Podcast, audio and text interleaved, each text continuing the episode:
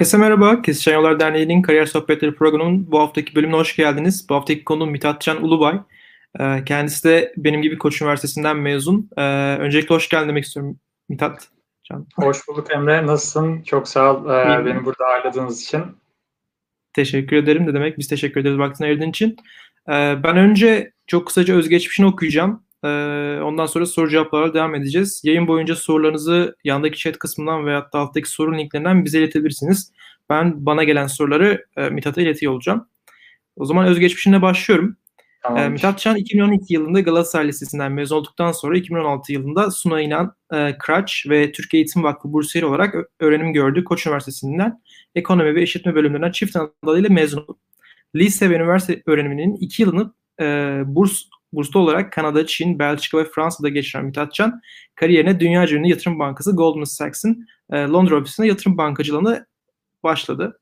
Goldman Sachs'ta iki yıl boyunca Avrupa'nın önde gelen teknoloji ve sanayi şirketlerine 20 milyar dolarlık birleşme, satın alma, finansman işlemlerinde danışmanlık yaptı. Sonrasında 3 yıl boyunca Türkiye'nin en büyük private equity yani özel girişim sermayesi fonlarından Türkven'de yatırım uzmanı olarak yüzden fazla şirketi inceleyip satın alma işlemlerinde görev aldı. Aynı zamanda Avrupa'nın önde gelen esnek ambulans şirketlerinden Elif'te yönetim kurulu gözlemcisi olarak görev alan Mithat Can, şirket uluslararası büyüme, operasyonel verimlilik ve sürdürülebilirlik alanlarına destek oldu. Mithat Can, sürdürülebilirlik, ekonomik kalkınma ve yapay zeka alanına ilgi duyuyor ve Eylül ayında Silikon Vadisi'ndeki Stanford Üniversitesi'nde MBA programına başlayacak.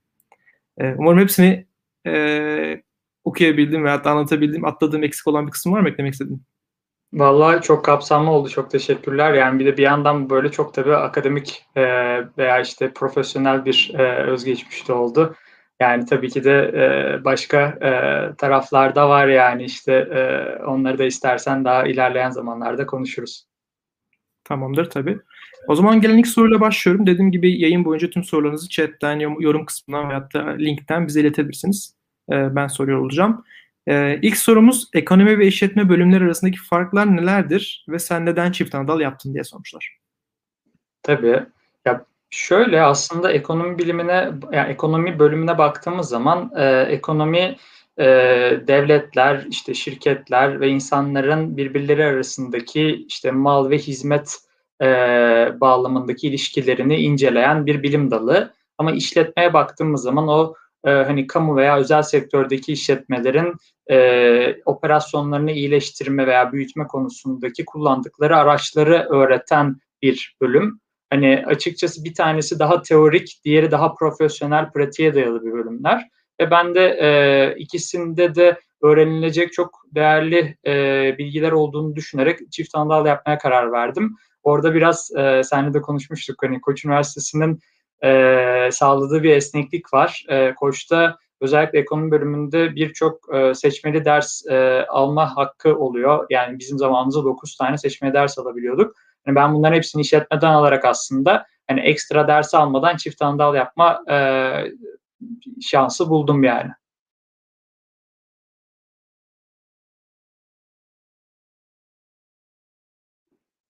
Sesin gelmiyor ama.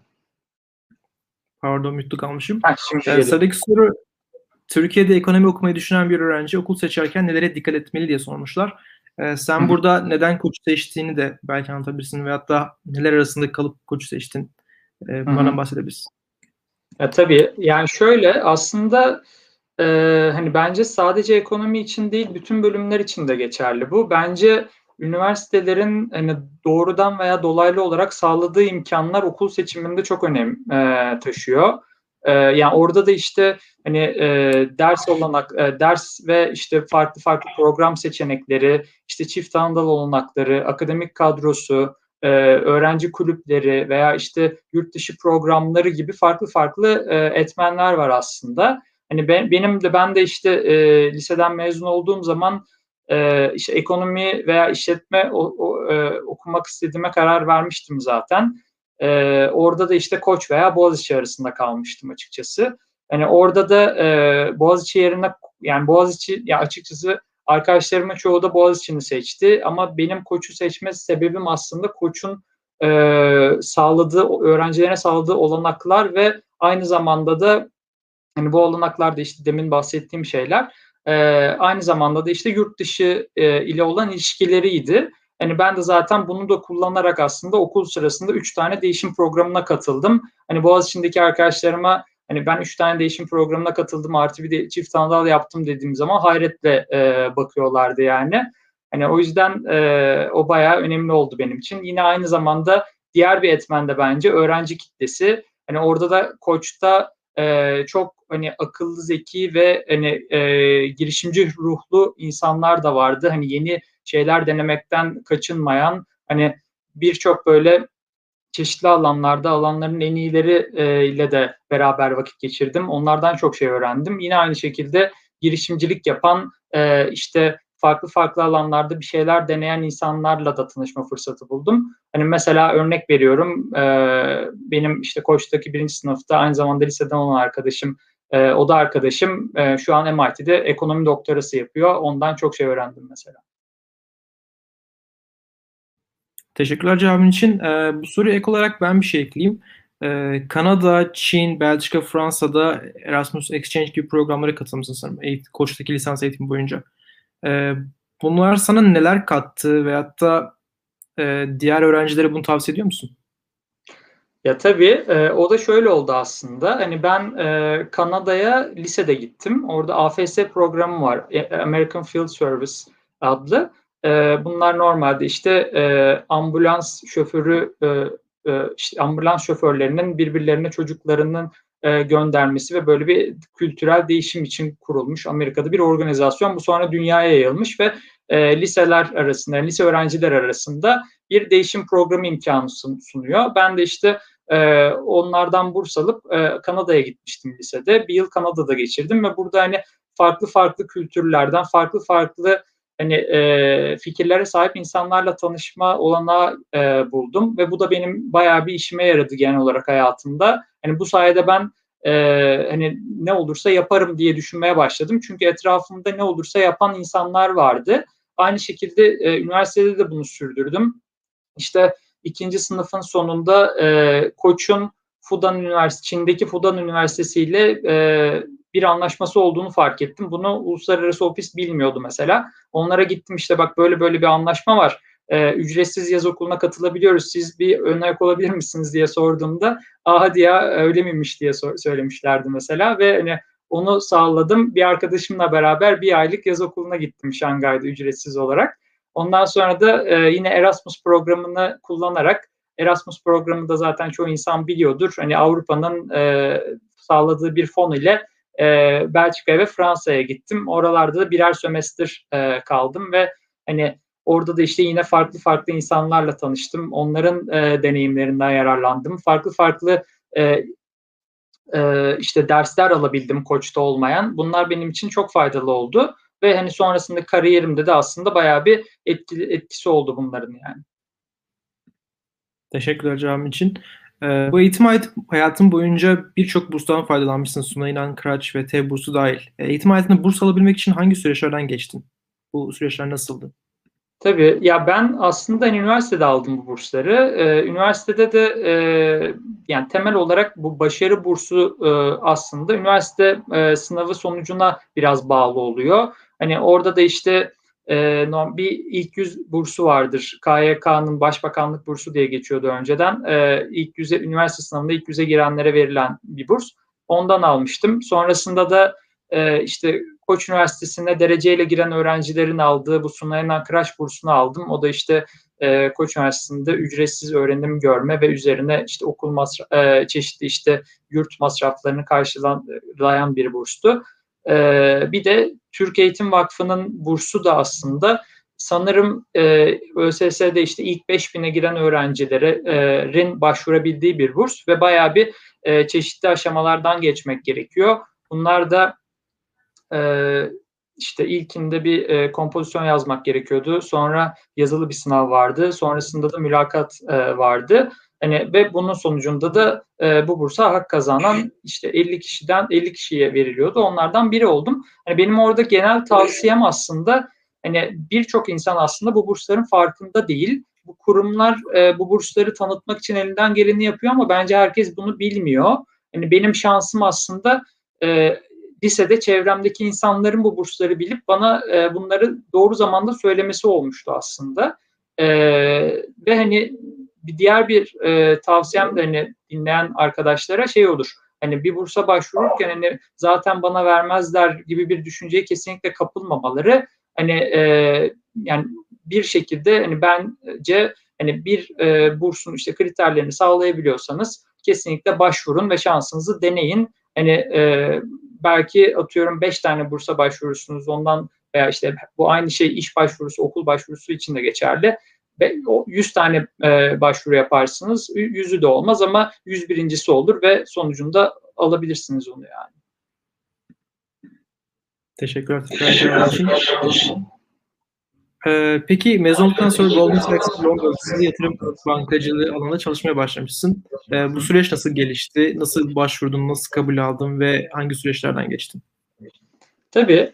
O da şöyle oldu aslında. Yani benim e, yatırım bankacılığı finansla tanışmam bayağı bir şans eseri oldu aslında. Ben e, Koç'a ilk başladığım zaman e, bir tane işte dördüncü sınıflardan bir arkadaş e, elime broşür tutuşturdu. Bak Goldman Sachs'ın e, sunumu var e, onun için bunu broşürleri yurtta dağıtır mısın demişti. Ben de iyi dağıtırım deyip böyle bir onları dağıttıktan sonra sunuma gittim ve e, bu sunumda işte e, kendilerini anlattılar ve ben de işte onların ne yaptıklarını öğrenebilme fırsatı edindim ve aslında benim için en önemlisi olan o vakitte hani Londra'da e, staj yapabileceğimi farkına vardım. Hani bunu hiç aslında okula girerken böyle bir şeyin hani bilmiyordum bile.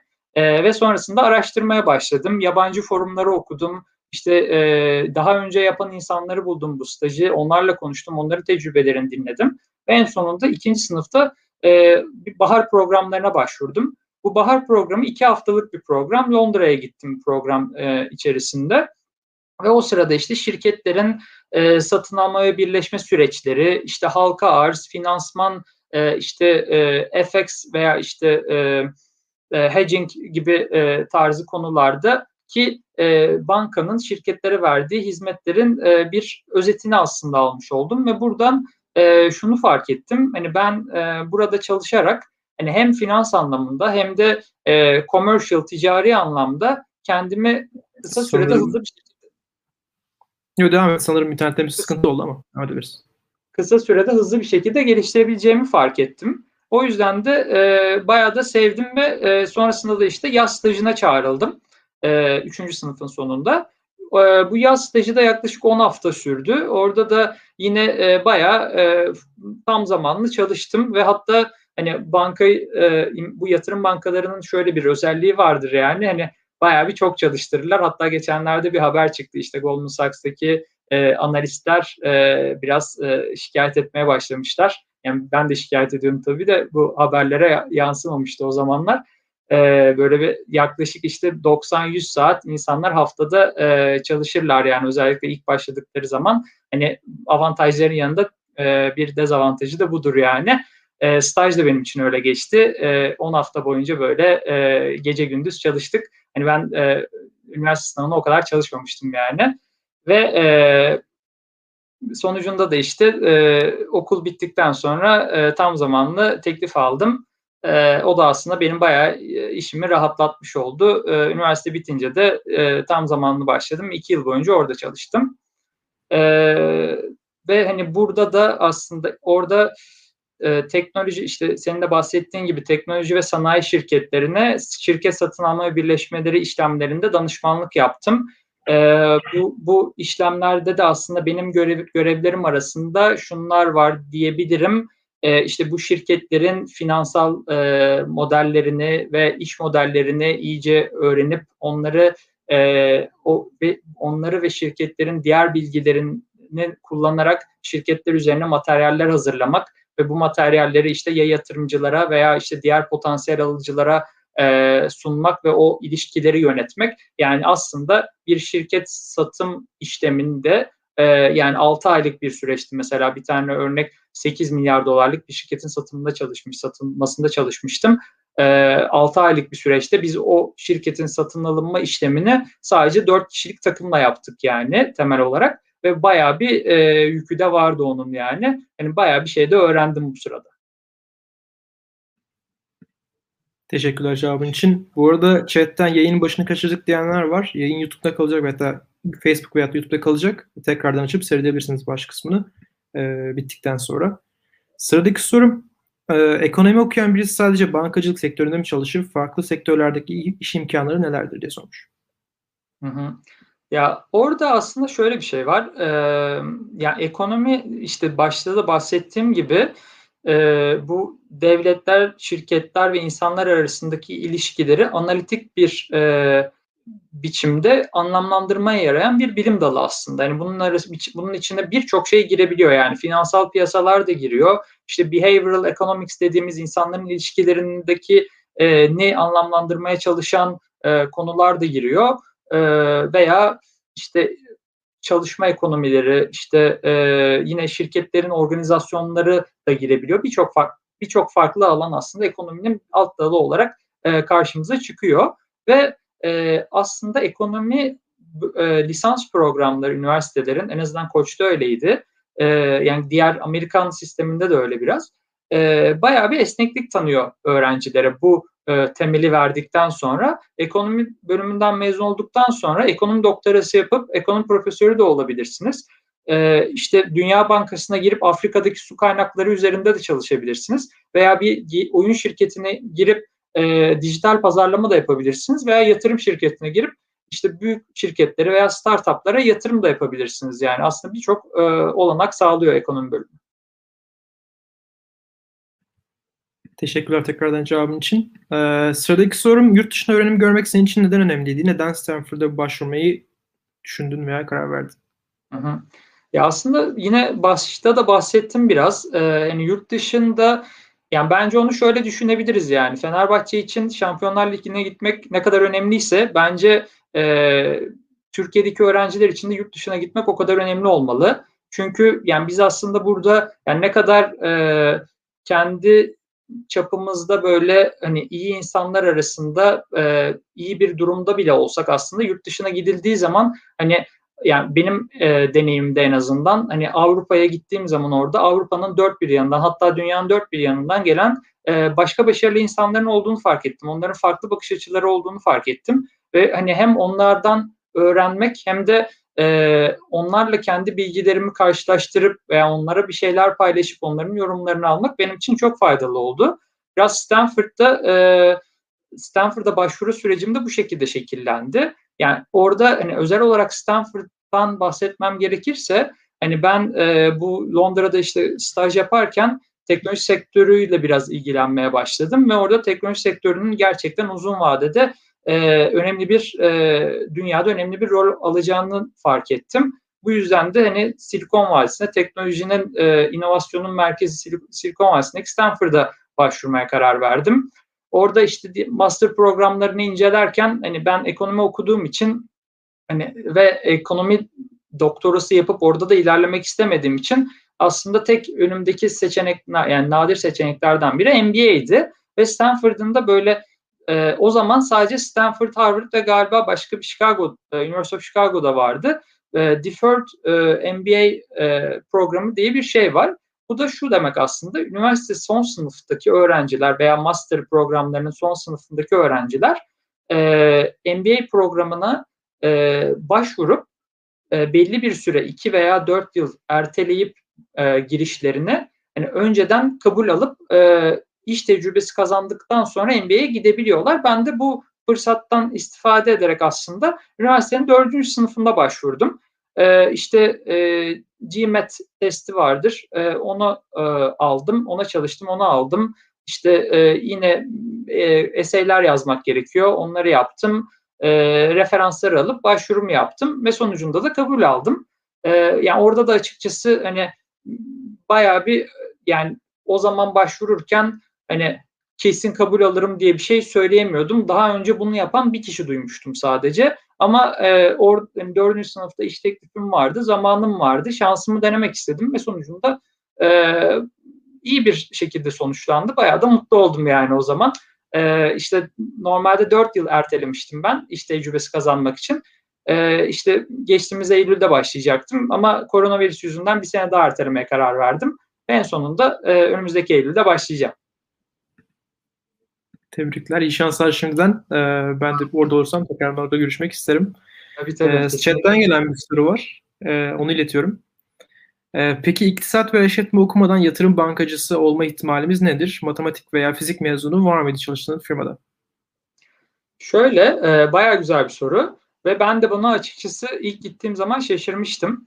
E, şimdi orada şöyle bakmak gerekiyor. Mesela İngiltere'de e, insanlar e, özellikle mesela bu Oxford, Cambridge gibi okullarda e, nasıl diyeyim çalışmak için okumuyorlar. Baya böyle insanlar merak ettikleri için öğrenim görüyorlar. Bu da mesela böyle coğrafya okuyan veya işte e, İngiliz dili veya İngiliz dili bile değil işte Yunan dili ve edebiyatı okuyan ve sonrasında yatırım bankasına gelen insanlar vardı. E, fakat hani bir anlamda da düşününce yani orada yatırım bankacısı olmak isteyen birisine benim üç önerim var aslında. E, hani istedikleri bölümü okuyarak bu üç öneriyi karşılayabiliyorlarsa bence e, yani isterlerse işte yani herhangi bir atıyorum sosyoloji de okuyabilirler, tıp da okuyabilirler, yine yatırım bankacısına girebilirler. Bu üç öneri şu, e, bir yüksek ortalama, çünkü e, çok e, rekabetçi alanlar e, bu özellikle yatırım bankaları ve e, yani birçok insan başvuruyor, yer az. E, o zaman da insanların yani ne, en iyi öğren en iyi ve en çalışkan öğrencileri almaya çalışıyorlar. Orada da ortal not ortalamasını bir gösterge olarak kabul ediyorlar. Birincisi bu. İkincisi finansal ve e, işte commercial bilgilerini geliştirmeleri. Orada da işte hani şu an internet üzerinden birçok kaynağa erişilebiliyor. Hani çeşitli hani aldık atıyorum sen sosyoloji, psikoloji de okusan, matematik, fizik de okusan gidip finans kitaplarını okuyup oradan kendini geliştirebilirsin. Veya e, bu halka açık şirketlerin internet sitelerinde yatırımcı ilişkileri diye bir bölüm vardır. Investor Relations. Oradan gidip o şirketlerin e, detaylı bilgilerine erişip iş modellerine, finansallarını anlayabilirsin. Ve aynı şekilde de e, işte Financial Times, Business Week gibi e, dergi ve gazeteleri takip ederek aslında genel kültürünü genişletebilirsin. Üçüncü olarak önerim de aslında şu, finans ne kadar teknik bir alan olarak gözükse de özellikle bu e, yatırım bankacı yani M&A ve e, yatırım tarafında insan ilişkileri çok önemli. O yüzden e, bu networking dediğimiz e, bağlantılarını güçlendirme konusu da bayağı bir öne çıkıyor. Orada da işte önerim e, yani küçük yaşta bile olsa e, öğrenciler hem okul içerisinde hem de okul dışarısında daha tecrübeli insanlarla e, devamlı görüşmeye çalışarak onların tecrübelerinden yararlanarak aslında e, bu e, sayılı e, alınan öğren kişiler arasında girebilirler yani. Teşekkürler cevabın için. Ee, hemen sıradaki soruya geçiyorum. Yatırım bankacılığı ve private equity nedir? E, bu işle uğraşanlar neler yaparlar? Aslında bir adım geri atıp e, bunları açıklamakta da fayda var. Tabii tabii. Şöyle, e, yani bas, başta bahsettim biraz aslında. Yatırım bankaları e, bu şirketlere işte çeşitli finansal işlemlerinde bu satın alma, birleşme veya işte e, borçlanma ve borç veya sermaye finansmanı veya işte e, diğer çeşitli finansal ürünlerin e, sağlanması konusunda danışmanlık yaparlar e, veya aynı zamanda da işte borç da veriyor olabilirler e, ve yatırım bankasının işte M&A takımındaydım ben e, ve hani bahsettim e, demin de genel olarak neler yaptığımı bir satın alma örnek veriyorum mesela e, bu Zing, e, Peak Games mesela Zinga'ya satıldı. Zinga Peak Games'i alırken onun incelenmesini yaparken bir yatırım bankacısıyla e, çalışıyor. Veya işte Palantir mesela geç, e, geçtiğimiz yıl içerisinde IPO yaptı, halka arz yaptı. E, onlar da yine bir yatırım bankacı e, yatırım bankasıyla çalıştı bu IPO sürecini yönetmesi için. O şekilde e, aslında özetleyebilirim. Private equity'ye geldiğimiz zaman da e, o da şöyle çalışıyor. Genelde yatırım bank, bankalarında çalışanlar özellikle Amerika ve İngiltere'de iki veya üç yıl sonra private equity yani yatırım fonlarına geçmek isterler. Çünkü orada yapılan iş biraz daha enteresandır. E, ve private equity'de aslında bir e, yatırım fonu e, yatırım fonları için bir asset class diyebileceğimiz bir alan. Yani yatırım fonları farklı farklı e, varlıklara yatırım yapabilirler. Bunlar borç da olabilir. İşte public equity dediğimiz işte asset manager'lar var mesela, hedge fundlar var. Onlar public equity yani halka açık şirketlere yatırım yaparlar. E, private equity de aslında halka özel şirketlere e, ya tamamen satın alarak ya da e, ekstra finansman sağlayarak yatırım yapıp onların e, büyümelerini ve operasyonlarını e, gelişmeleri opera, operasyonlarını geliştirmeleri iyileştirmelerine destek olarak verimliliklerini arttırıp sonrasında da daha büyük şirketlere satarak veya halka arz ederek yatırımcıların paralarını değerlendiriyorlar aslında. Ben de işte e, Türkiye'de Türkben'de e, yani Türkiye'nin en büyük yatırım e, private equity fonlarından biri Türkben'de çalıştım. Türkben'in işte 2 milyar doların üzerinde e, varlığı var. E, ve e, işte 21 yılda 26 tane şirkete yatırım yaptı. Bunlar arasında işte Medical Park, Koton, e, MNG Kargo gibi büyük şirketler var. E, ben de hatta bu Elif ambalajın satın alınmasında çalıştım. E, hem bu satın alma süreci e, işleminde rol oynadım. Aynı zamanda da işte şirket satın alındıktan sonra e, yönetim kurulu gözlemcisi olarak e, işte satış, e, tedarik zinciri, satın alma, e, finans vesaire e, sürdürülebilirlik gibi konularda yönetim kadrosuna destek oldum. Bir yandan da tabii e, bu süreçte senin de ilk başta bahsettiğin gibi yüzden fazla şirketi inceledim. Onların e, iş modelleri ve e, finansalların detaylı böyle derinlemesine inceledim. Onların e, büyüme ve operasyonel verimlilik e, fırsatlarını inceleyip yatırım yapsak mı yapmasak mı kararının alınmasında rol aldım aslında. Teşekkürler tekrardan cevabın için. Yine chatten gelen bir soru var. E, hukukçular yüksek lisans yaparak bu alana yönelebilirler mi? Master ve doktora kabullerinde dezavantaj oluşturur mu diye sormuş. Ee, şöyle, şimdi master ve doktora kabulleri hmm, e, doktora tarafını bilmiyorum. Hani ben doktoraya başvurmadım ama e, doktora tarafında şunu biliyorum aslında. E, ekonomi doktorasına başvurmak için genelde özellikle hani bu kompetitif yerlere başvururken e, e, yani teknik bir e, eğitimden geçmiş olmak önemli oluyor. Özellikle yani ekonomi doktorası çünkü bayağı teknik bir e, program. Hani lisans programına da çok benzemez yani çok çok daha böyle matematiğin e, olduğu bir program. E, o yüzden hani teknik bölümlerde tecrübe kazanmak e, o açıdan faydalı olur diye düşünüyorum. E, onun dışında master ve MBA için bence e, bir dezavantaj oluşturmaz. Özellikle yine ilk başta bahsettiğim konuyla alakalı e, kendilerini bu alanda geliştirebilirlerse dışarıdan aslında faydalı bile olabilir. Çünkü farklı bir bakış açısı yani hukuk e, öğrenimine sahip birisi farklı bir bakış açısı getirebilir bu alana. Yani özellikle bu şirketlerde de mesela yurt dışında özellikle e, bir tane hatta benim bir arkadaşım vardı hani çocuk Oxford'da hukuk okumuş sonrasında yatırım bankasına girmişti. E, yani gayet de mümkün yani e, hukuk alanından bu alana geçmek. Teşekkürler tekrardan. Sıradaki sorun birçok şirket kalıcı olarak evden çalışmaya başlıyor. Bu durum insanların çalışma biçimini ve finans sektörünü nasıl etkileyecek sence? Ee, ya ben benim hani geçtiğimiz sene aslında evden bayağı bir evden çalışma fırsatım oldu ve e, genel olarak aslında memnun kaldım diyebilirim. E, çünkü hem e, evden çalışmak bir anlamda hani kişiye bir esneklik sağlıyor, kendi programını kendisini yönetmesine imkan tanıyor.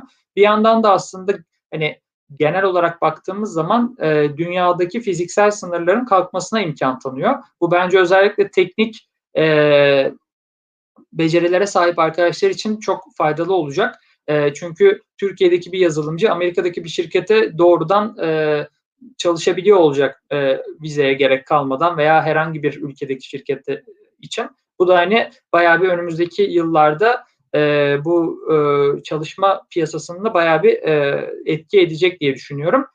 E, hani onun dışında bir bence dezavantajı şu, e, insanlar sadece e, online olarak çalıştıkları zaman e, genelde sadece iş iş hakkında konuşuyorlar çalışma arkadaşları ve bu da bence biraz e, takım kültürünü negatif olarak etkiliyor. Çünkü hani, sosyal e, ilişki biraz daha zayıflıyor diye düşünüyorum yani. Teşekkür ederim cevabın için. Yine chatten gelen bir soru var. Ee, diyor ki Türkiye'de IBF bölümlerinden birini okuyan ve yurt dışında yüksek lisans, master veya çalışma hedefi olan birisine tavsiyeleriniz nelerdir? Bu İİBF galiba şey İktisadi İdari Bilimler. Ee, orada e, yani şöyle diyebilirim aslında işte aslında demin yani yüksek lisansta özellikle bence şey ortaya öne çıkıyor. E, not ortalaması öne çıkıyor. Yani yanlış bilmiyorsam e, bu özellikle hani Avrupa'daki e, bölümler genelde böyle 3.2 3.3'ün üzerinde bir not ortalaması istiyorlar. Ve hani zaten hani yine dediğim gibi rekabet çok olduğu için yani çünkü e, onu da arkadaşlarımdan biliyorum. Hani kendi programlarında işte Çin'den, Hindistan'dan, e, Pakistan'dan, Afrika'dan, İngiltere'de master yapmak isteyen e, veya işte Fransa'da çok insan oluyor. Ve onlarla sen, e, rekabette girebilmek için aslında yüksek ortalamaya sahip olmak önemli. Onun dışında e, yani orada yüksek lisansta bu network tarafı tabii ki çok hiçbir yani çok az önemi var. Ee, aynı şekilde kendini geliştirmek ama önemli olduğunu düşünüyorum not ortalamasının yanında. Onu da çünkü eseyler istiyorlar ve eseylerde hani farklı bir tat orada e, verebilmek lazım o eseyleri okuyanlara. E, veya işte CV'ye bakıyorlar sonuçta. O CV'de ne yaptığın orada önemli oluyor veya referanslarda e, ne, neler yaptıklarınız önemli oluyor. E, çalışmak için de aslında şöyle diyebilirim. E, ne yazık ki yani finans veya diğer böyle analytics e, alanları dışında e, biraz e, yurt dışına direkt olarak çalışmaya gitmek biraz zor. Hani örnek vereyim mesela danışmanlık alanı hani akıllı zeki insanlar alır ama onda bile aslında e, Türkiye'den yurt dışına direkt çalışmaya giden birini göremezsiniz çok. Onun da nedeni biraz e, bu business yani işte İBF'nin business alanında aslında e, insan ilişkileri ve hani oradaki e, dil farkı bayağı bir öne çıkıyor. Yani sen atıyorum e, mesela danışmanlıktan örnek vereyim veya marketing de belki bunun için geçerli. E, yani kolay teknik olmayan bir alanda oradaki e, lokal insan kadar belki ondan çok daha zekisin, çok daha şey biliyorsun ama kendini çok daha iyi ifade edemeyebiliyorsun. Bu da sana biraz dezavantaj yaratıyor. Artı bir de burada e, ülkelerin bize e, kısıtlamalarını da dikkate almak gerekiyor. Örnek veriyorum İngiltere'de mesela e, çoğu şirket hani finans ve danışmanlık dışında e, ve teknik alanlar işte so, e, bu yazılım mühendisliği, data science vesaire dışında kolay kolay sponsor etmiyorlar e, çalışanları. Özellikle yeni başlayanlar için. Hani orada da işte önerim biraz e, belki de şu olabilir. Ee, yine teknik alanlara yönelmek olabilir birincisi. İşte bu dediğim data analytics veya işte belki finansın daha teknik alanları yine aynı şekilde. Ee, veya Türkiye'de işte e, uluslararası şirketlere girip onların e, yurt dışı ofislerinde çalışmak olabilir. Veya e, kendini böyle belli bir niş üzerinde geliştirip atıyorum bu oyun sektörü olabilir. Sen oyun sektöründe çok iyi ilerlersin, kendini geliştirirsin ve o sayede kendi hani yurt dışındaki diğer rakipler arasında bir fark yaratıp yurt dışındaki bir şirkete geçiş yapabilirsin. Bu gibi alanlar olabilir aslında. Teşekkürler tekrardan. Yine chatten gelen bir soru. Finansta master Londra'da mı New York'ta mı okumak daha mantıklı diye sormuş. Ee, şimdi orada şöyle bir durum var. Ee, ne yapmak istediğine bağlı tabii ki de. Hani yani onda New York diye bakmam hani İngiltere, Avrupa mı Amerika mı diye bakarım. Çünkü e, şimdi Amerika'da mesela bir tane arkadaşım MIT'ye finans master'ına gitmişti. Yani MIT'nin çok iyi bir finans e, master programı var. Onun dışında her okulunda yok. E, mesela Stanford'ın finans master'ı yok veya işte Harvard'ın da yok diye biliyorum. Hani belli başlı okulların var sadece. E, Amerika mesela yatırım bankacılığı için konuşmak gerekirse Amerika'da böyle çok structured bir e, süreç var orada e, genelde insanlar üniversitenin 3. sınıfında işte 3. sınıfın sonunda yaz stajına e, girip ondan sonra e, tam zamanlı olarak kabul alıp o şekilde işe başvuruyor başlıyorlar. E, hani master yaparak o biraz zorlaşıyor çünkü e, master'a başlamadan orada staj yapabiliyor olmak gerekiyor. Bunu da vizeden dolayı yapamıyorsun. O yüzden aslında finans master'ı o anlamda çok faydalı olmayabiliyor. O yüzden hani Amerika'da çalışmak isteyenleri için MBA biraz daha öne çıkıyor o tarafta. NBA'de de ne yazık ki e, çalışma tecrübesi olmadan gitmek kolay değil. O yüzden en azından 3 yıl e, mesela benim Amerika'da e, finans alanında çalışan işte Türk Türkiye'den olan tanıdıklarım genelde ya oraya işte e, lisans programıyla gidip o şekilde yani o structured süreçte kalan insanlar oluyor veya e, MBA üzerinden gidip e, MBA'lerini orada yapıp MBA'nin iki yıllık program zaten. Birinci yıl bittikten sonra e, stajlarını yapıp Sonrasında ikinci yıldan sonra da e, işe başlayan e, arkadaşlar var. Avrupa'da durum biraz daha farklı. Avrupa'da e, da yine structured aslında dediğim gibi e, işte orada da böyle İngiltere'de, Fransa'da, İtalya'da biraz programlar farklı. Genelde e, kıta Avrupa'sındaki çoğu finans okuyan insan master yapıp da başlıyor iş, işlerine.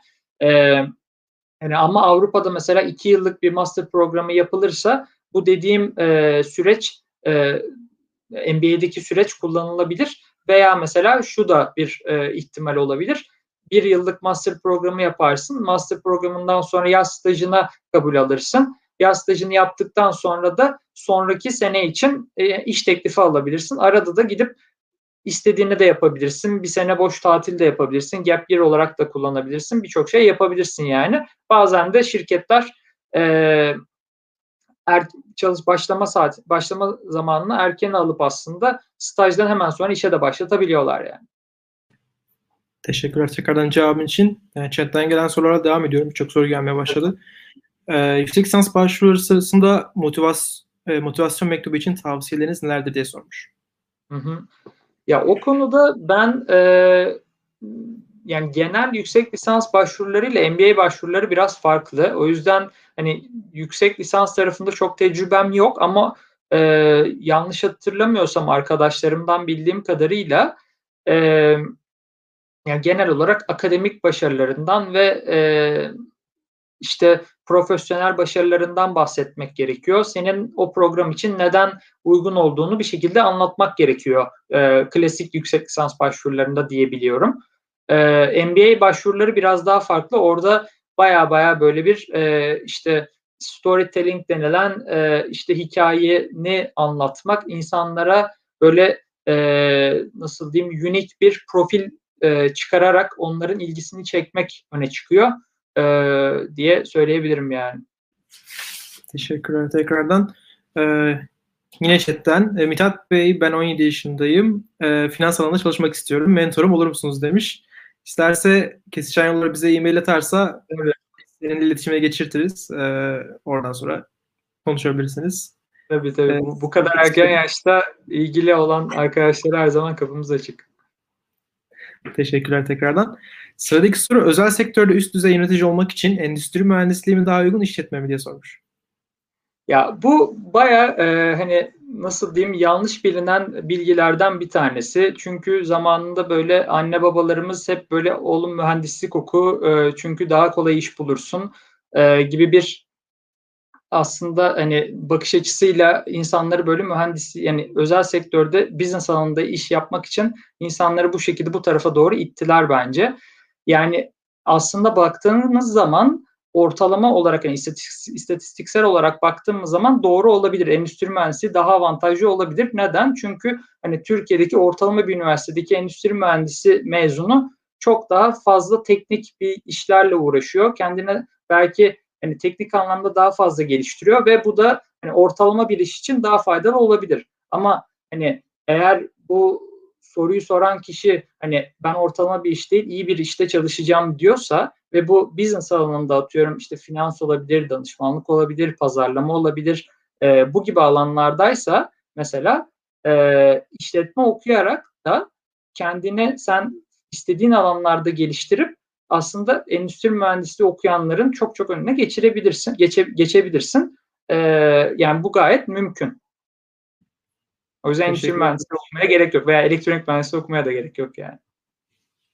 Teşekkürler. Bu arada ben de elektrik mühendisliği okudum ama hiç elektrik mühendisliği yapmıyorum. Şu an benzer bir iş yapıyorum. benzer bir iş denir bilmiyorum ama en azından kendi mesleğimi yapmıyorum. Sen, ee, sen ne dersin mesela? Ben sana sorayım. Ee, aynı soru için. Okusan aynı işi yapabilir miydin? Ya şöyle ben elektronik mühendisliği okuduktan sonra master olarak uluslararası işletme master yaptım. Yani mühendisliğin üstüne işletme master yaptığım için yani çok okuduğum bölümle yaptığı işi korele etmek en azından benim kendi tecrübelerime kadar e, doğru veyahut da korele değil diyebilirim ben. Yani çünkü ne elektronik mühendisliği yapıyorum şu an ne üst düzey, üst düzey yöneticilik yapıyorum. E, biraz kendi iş hayatında geliştirmene bakıyor. Yani okulda öğrendiğin bilgiler aslında çok fazla kullanmıyorsun bence. İş hayatında. Aynen ben Ya ben de zaten biraz bu e, hani Amerika'yı falan araştırdığımda biraz fark ettim. Hani orada artık okuduğum bölümün hiçbir önemi yok. Zaten e, yani çoğu insan yani şöyle bir önemi yok aslında. E, sen kendine e, bilgisayar mühendisi okuyan bir insan kadar geliştirebiliyorsan istersen işte psikoloji, coğrafya oku yani. Yine de e, insanlar senin yeteneklerine bakıyorlar okuduğun bölüme çok bakmıyorlar. Katılıyorum ama maalesef Türkiye'de bu böyle değil. Çok da fazla şey yapmayalım bence. Evet. Ee, önermeyelim, tavsiye etmeyelim soru yanlış yönlendirme olmasın. Ee, sıradaki soru Londra'da burs imkanları nelerdir e, diye sormuş. Ama sen genel olarak master için burs imkanlarından bahsedebilirsin belki. Hmm. Evet, e, onu da yine arkadaşlarım üzerinden e, anlatabilirim. E, mesela İngiltere için e, Chevening bursu var, e, onu biliyorum. E, o da e, yanlış hatırlamıyorsam işte belli bölümler için sadece e, onu o bursu alabiliyorsun. Ama bir arkadaşım işte finans alanında bir master yapmıştı ve o bursu almıştı. E, bayağı e, işte LSE'de ücretsiz olarak öğrenim gördü. E, Fransa'da Jean Monnet, e, pardon Avrupa Birliği'nde Jean Monnet bursu var. O da yine işte Hollanda, Almanya, Fransa gibi ülkelerde e, Avrupa'nın e, master yapabilmek için Avrupa Birliği'nin verdiği bir burs. O da yine öğrenim masraflarını karşılıyor. Onun dışında master programları ne yazık ki e, hani başarı bursu çok vermiyorlar Avrupa'dakiler. Hani Amerika'dakiler hani MBA için konuşmak gerekirse e, Amerika'daki programlarda da e, işte mesela Harvard ve Stanford e, insanlara ihtiyaç bursu veriyor. Durumuna bakmaksızın sen iyiysen ben seni kesinlikle alacağım ve hani okulu e, karşılayabileceğin şekilde ben sana e, burs vereceğim diyor. Diğer okullar için ise e, o bir o durum biraz daha farklı. Hani eğer sen onlar da biraz şey kafasında sen Harvard'ı ve Stanford'ı karşılayacak Harvard veya Stanford'da kabul edilebilecek bir seviyedeysen ben sana başarı bursu veririm ki bana gel diyor e, o şekilde insanları almaya çalışıyorlar ama Türkiye'den o şekilde e, çok burs alabilen görmedim ben açıkçası. E, özellikle bu top okullar için konuşuyorum. Onun dışında da e, mesela şunu yapanlar var genelde. E, doktora özellikle bu yani birçok alanda olabilir sanırım. E, doktora programlarına kabul alıyorlar. Doktora programları ücretsiz. İki yıl boyunca e, o doktora programında öğrenim görüp sonrasında iki yılın sonunda e, programı bırakıp ben master'ımı aldım deyip e, devam edebilen insanlar da var. Onlar da aslında ücretsiz e, bir şekilde master yapmış oluyorlar. Chatten gelen bir soru söylediğiniz burs MBA için mi diyeydi ama genel olarak masterlar için cevap verdin sanırım. Aynen. Genel olarak masterlar içindi. Yine chatten gelen başka bir soru var. Brexit'in e, İngiltere'deki finans sektörüne herhangi bir etkisi oldu mu? Valla Brexit üzerine düşünmeli bayağı oldu aslında. Ee, yani şöyle oldu e, diyebilirim. Bayağı bir aslında bankalar e, operasyonlarını Avrupa Birliği'nin bazı operasyonlarını Avrupa Birliği'ne taşımaya başladılar. Hatta e, hani yatırım bankacılığının normalde çok Brexit'le bir alakası yok. Çünkü danışmanlık yapıyorsun aslında. E, hani bir e, bu trading tarafı kadar değil en azından. E, onda bile mesela e, sanırım bazı yasalar gereği bazı e, çalışanları Avrupa'daki ofislere e, taşıdılar diye biliyorum bankalar. Teşekkürler tekrardan cevabın için. Ee, yine chatten gelen bir soru ama çok alakalı değil ama yine ileteyim ben. Yönetim bilişimleri sistemleri mi yazılım mühendisi mi sence diye sormuş. Ya bu konu hakkında hiçbir fikrim yok açıkçası yani. Tamam. Ee, ben e, diğer sorulara devam ediyorum. Sen kariyerin başlangıcında e, bu finans alanında ilerlemeye nasıl karar verdin? E, neden tercih ettin? Ya aslında işte e, bu ilk başta bahsetmiştim biraz. E, genelde e, yani benim kariyerime başlarken aslında hani önceliklerimden bir tanesi kısa sürede e, hızlı bir şekilde kendimi geliştirebilmekti. Hani orada da işte birkaç sektör öne çıkıyordu en azından benim alanımda. İşte bu consulting olabilirdi, investment banking olabilirdi veya e, belki de işte aslında startup'a katılmak da olabilirdi. Ama hani e, ben işte şu an ne, ne zamandan bahsediyorum? 7-8 yıl öncesinden bahsediyorum hani üniversite zamanlarında. O zaman çok startuplar bu kadar öne, öne çıkmıyordu. Hani e, startup'a katılınca yani veya hani genelde benim konuştuğum insanlar hani e, diğer bu e, büyük şirketlerde tecrübe kazanıp onların markasını alıp sonrasında startup tarafına geçmenin daha faydalı olabileceğini e, söylüyorlardı. Tabii bu biraz hani e, riski optimize eden bir yaklaşım. E, doğru olabilir, yanlış olabilir. Şu an ben mezun oluyor olsaydım belki de bir startup'a katılmayı tercih edebilirdim. E, biraz e, hani o insanın isteğine bağlı bir şey. Ama bence finans alanı e, dediğim gibi hani finans bilgilerini e, ve e, genel olarak hani bir şirketin operasyonlarını anlama konusunda bayağı bir faydalı oluyor. Çünkü en azından hani nasıl diyeyim high level bile olsa aslında bir e, şirketin işte nasıl para kazandığını, nelere para harcadığını, operasyonlarına döndürmesi için e, neler yapması gerektiğini anlayabileceğiniz bir alan. O bakımdan e, hani ilgili olan insanlara öneririm yani. Teşekkürler cevabın için. Ee, genel olarak bu soruyu şöyle değiş değiştireceğim ben. İşte Kanada'da, Çin'de, Belçika'da, Fransa'da okudun. Sonra Londra'da çalıştın. Şimdi Amerika'da Stanford'da, e, Bay Area'da, Palo Alto'da okumaya gidiyorsun. E, bunların güzel yanları muhakkak var ama hiç karşılaştığın zorluklar e, oldu mu? Olduysa nelerdi? Hı hı. Ya bence o çok e, ülkeye bağlı bir şey. Yani mesela Çin'e gittiğim zaman e, oradaki hani e, bu pinyin denilen bir e, karakterler bütünü kullanıyor onlar. Hani bizim Latin alfabesi yerine hani e, dükkanların ne olduğunu bile anlayamıyordum yani. yani öyle bir zorluktan bahsedebilirim. Hani dil bence e, hani buradan yola çıkarsak aslında dil bayağı bir e, problemlerin e, önünde geliyor. E, yani mesela yine Belçika'da atıyorum e, herkes İngilizce biliyordu Felemenk kısmında ama Fransız kısmında çok bilmiyorlar. Orada ben Fransızcanın faydasını yaşadım. Yine Fransa'da da hani Fransızca konuşabiliyordum insanlarla ama e, hani gündelik hayatta konuşulan Fransızca ile örnek vermek gerekirse iş hayatında konuşulan Fransızca aynı bir şey, aynı seviyede değil yani veya daha doğrusu iş hayatında o ülkede çalışabilmek için genel olarak yani özellikle mesela Fransa'da daha çok Fransa'yı Fransızcayı akıcı bir şekilde konuşabilmemi bekliyorlardı. E, ve hatta orada konuştuğum zaman da hatta şey demişlerdi bana yani hani ben bak İngiltere'de staj yapacağım hani sizde de e, Fransa'da işte iş başvurusu yapmayı düşünebilirim e, var mıdır böyle bir imkan diye sorduğum zaman Fransa'da master yapmadan Fransa'da çalışmak çok zor e, business alanında diye demişlerdi bana yani. O da biraz aslında onların biraz hani e, yani belki şu an aslında teknik alanlarda yine e, herkese biraz e, hoşgörülü davranmaya çalışıyorlar ama business tarafında biraz daha zorlaşabiliyor. E, yine aynı şekilde işte baş, başta da bahsettiğim gibi hani pazarlama veya diğer daha sözel alanlarda e, dil bayağı bir önem e, sarf ediyor ve hani orada ana dili gibi konuşabiliyor olmak bir dili bence bayağı önemli.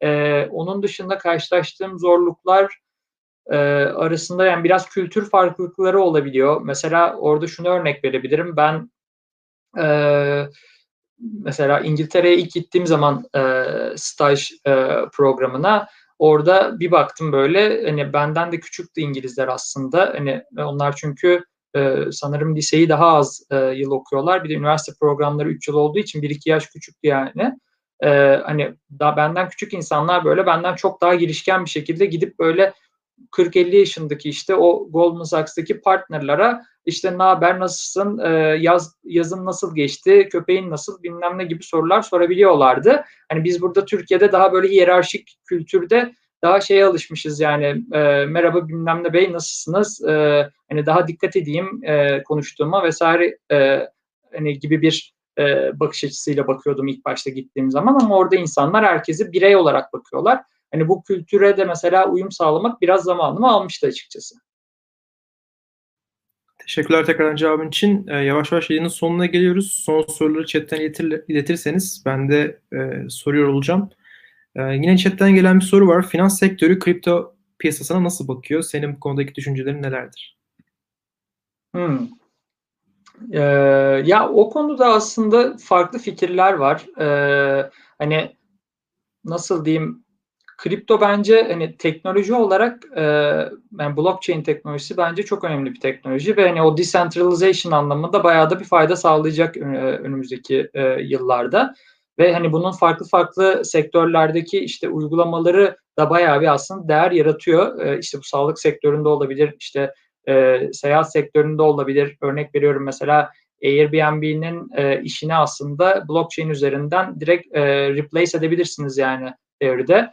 E, veya diğer alanlarda da hani finans tarafından bakacak olursak yine orada da aslında bayağı bir e, bankanın yaptıkları işleri e, hani anlamsız hale getirebiliyor e, bu kripto e, teknolojisi. E, orada da ama tabii şey önemli. Eğer hani Bitcoin'in fiyatı ne olur gibi bir soru sorulursa gerçekten bilmiyorum. E, çünkü hani Bitcoin'in şu anki değerinin gerçek hani nasıl diyeyim piyasadaki değerinin gerçekten Bitcoin'in e, uzun vadedeki değerini yansıtıp yansıtmadığını şu an ölçemeyiz. Orada herkes spekülasyon yapıyor. Hani finans piyasaları da işte 2017 sonundan itibaren hani bu ilk Bitcoin arttığında hani çok e, işte bu balon patlayacak e, gibi bakıyorlardı. Sonrasında e, o 2017'deki seviyelerinden aşağı düştü. Bak haklı çıktık gibi söyleyenler çok oldu. E, şimdi oradaki seviyenin de çok çok üstüne çıkınca insanlarda biraz bu sefer bu e, fear, fear of FOMO denilen fear of missing out e, düşüncesi oluşmaya başladı. O da hani ya bu bitcoin artıyor bak işte 60 bin dolar oldu ben şimdi girmesem bu sefer kaçıracağım başkaları girmiş olacak ben de gireyim gibi bir düşünce oluşuyor. Hani orada farklı farklı fikirler var. Hani e, açıkçası benim düşüncem hani ona bitcoin'e bir fiyat biçmek zor. Orada biraz sadece şeye bakmak lazım hani uzun vadede insanlar şu anki seviyeden e, daha fazla ilgi gösterecek mi e, kripto currency'lere bunu düşünmek lazım. E, onu e, anlamak lazım yani. Teşekkürler tekrardan cevabın için. Yine başka bir soruyla devam ediyorum. Teknolojik gelişmenin bankacılık ve yatırım sektörlerine nasıl bir etkisi olacak? Belki ben bu soruyu biraz daha böyle abartarak sormak için işte bu trading botlar, yapay zeka, makine öğrenmesi gibi şeyler e, finans sektörüne nasıl etkileyecek diye sorayım. Hı hı. Ee, ya o o tarafta şöyle diyebilirim. Hani ben mesela e, Goldman Goldman'a başlamadan önce Amerika'ya gitmiştim. Bir e, eğitim programı vardı bir buçuk aylık. Orada mesela şirketin işte CEO'su konuşma yapmıştı ve e, bize dediği şey aslında hani biz bir banka değiliz, biz bir teknoloji şirketiyiz. Yani bu yanlış. E, hani tabii ki de Goldman Sachs, Google gibi, Facebook gibi, işte e, Palantir gibi, Microsoft gibi bir teknolojiye sahip değil. Ama bir anlamda da bayağı da bir yatırım, teknoloji yatırım yapıyorlar. Teknoloji ekiplerini çok güçlendiriyorlar ve e, yani kesenin de ağzını açıyorlar onun için diye biliyorum yani arkadaşlarımdan. E, ve o tarafta hani mesela ben kendi deneyimimden bahsedeyim. Hani yatırım bu M&A tarafı yine biraz daha e, yine bahsettiğim gibi insan ilişkilerine dayalı hani çok datanın çok böyle aşırı kullanılmadığı bir alan orada bile aslında bizim kullanmamız için bizim operas e, işlerimizi kolaylaştırması için birçok yeni yeni ürünler e, geliştiriyordu teknoloji ekibi ve bunun sayesinde de aslında birçok e, uzun saatler süren e, operasyonlar kısalıyordu. E, bunu trading tarafında zaten uzun süredir yapıyorlar. Hatta yatırım fonlarına baktığımız zaman bu private equity tarafında hani özel şirketlerin datalarına sahip olmak kolay bir şey değil. Onun için böyle belli database'ler var. Ama orada bile mesela örnek veriyorum halka açık olan datalar üzerinden bir anlamlandırma çalışmaları var. Mesela e, bu e, şirketlerin mesela özellikle tüketici odaklı şirketlerin e, internet sitelerine gelen e, işte user sayısına bakarak onların büyüklüğünü estimate etme, işte e, veya çeşitli diğer database'lerdeki e, işte Twitter kullanıcı sayıları olabilir, çalışan sayıları olabilir. Bunlara bakarak aslında onları bir şekilde anlamlandırmaya çalışan e, fonlar var yani. Teşekkürler tekrar cevabın için. Ee, son sorumuzu sormak istiyorum. Ondan sonra yerimizi kapatabiliriz. Son sorum Türkiye'de işletme ve ekonomi okumak isteyen birine tavsiyelerin nelerdir? İstersen önce bunu işletme ve ekonomi özelinde söyle. Ondan sonra genel olarak bizi izleyen e, tüm öğrencilere veyahut da genç arkadaşlarımıza yönelik olarak söylersen kapatabiliriz yayını.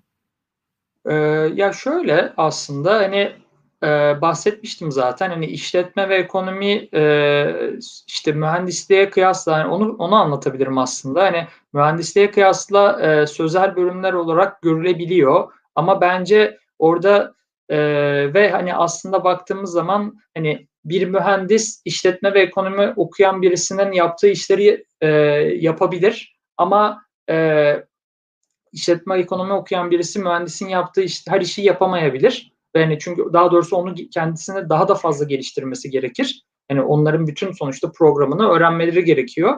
Onu da kolay kolay yapamayabilirsiniz yani sadece kitaptan bakarak vesaire.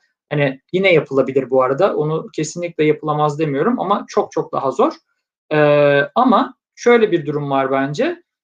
Ee, işletme ve ekonomi okuyan birisi kendi hani mühendislik okuyan birisine göre e, kendi alanını da kendini çok daha iyi geliştirip aslında onun hani mühendislik okuyanların onu yakalayamayacağı bir seviyeye çok daha rahat gelebilir diye düşünüyorum. Hani o yüzden hani ben e, mühendislik kazandım o yüzden mühendislik okumam lazım diye bir düşüncenin doğru olduğunu düşünmüyorum. Ama e, bir anlamda da baktığımız zaman hani ben açıkçası kişisel görüşüm hani e, bu bilgisayar mühendisliği becerilerinin bence önümüzdeki yıllarda çok büyük bir faydası olacak. Hani e, işletme ve ekonomi okuya, okusa bile e, dinleyen arkadaşlar bence e, hani bu coding skill'lerini geliştirmeleri ve hani en azından e, bilgisayar mühendislerin ne yaptığını anlayabiliyor olmaları bence çok faydalı olur diye düşünüyorum. Çok teşekkürler tekrar cevabın için. Ee, başka soru yok. Yanımızı yavaş yavaş kapatabiliriz. Ee, öncelikle vakit ayırdığın için çok teşekkür ederim. Ee, bence ben hem benim için hem toplumcular için çok e, verimli ve faydalı bir e, yayındı. Çok güzel sorular ve cevaplar sorduk aldık. Ee, senin eklemek istediğin son sözlerin varsa alalım sonra kapatalım. Ee, yok ben de çok teşekkür ederim. Yani kişisel, kesişen yolları da zaten uzun zamandır takip ediyorum ve e, gayet güzel işler yapıyorsunuz. Hani dinleyen arkadaşlara da hani bu tip böyle e, farklı farklı kaynakları devamlı takip edip kendilerine geliştirmelerini ve hani yurt dışına devamlı gözlerinin açık olmasını öneririm. Çünkü başta da dediğim gibi hani e, biz kendi alanımızda Türkiye'de kendi çok iyi olduğumuzu düşünebiliriz ama hani yurt dışında durum farklı hani orada e, bir yanılgıya kapılmamak gerekiyor. Gidip yurt dışında da deneyip görüp orada e, en azından kendini olabildiğince geliştirmeye çalışıp sonra yine Türkiye'ye dönmek isterseniz dönüp aslında çok çok daha fazla değer katabiliyorsunuz. Yani ben bunu kendi e, deneyimimde gördüm. Herkese de bu şekilde yapmalarını öneririm yani. Çok teşekkürler yine tekrar. Biz teşekkür ederiz. Önümüzdeki hafta yeni yayınımızda sanırım e, LinkedIn'den Emir Ergün var e, saat 8'de. Görüşmek üzere. Herkese iyi akşamlar. Kendinize iyi, iyi akşamlar. Thank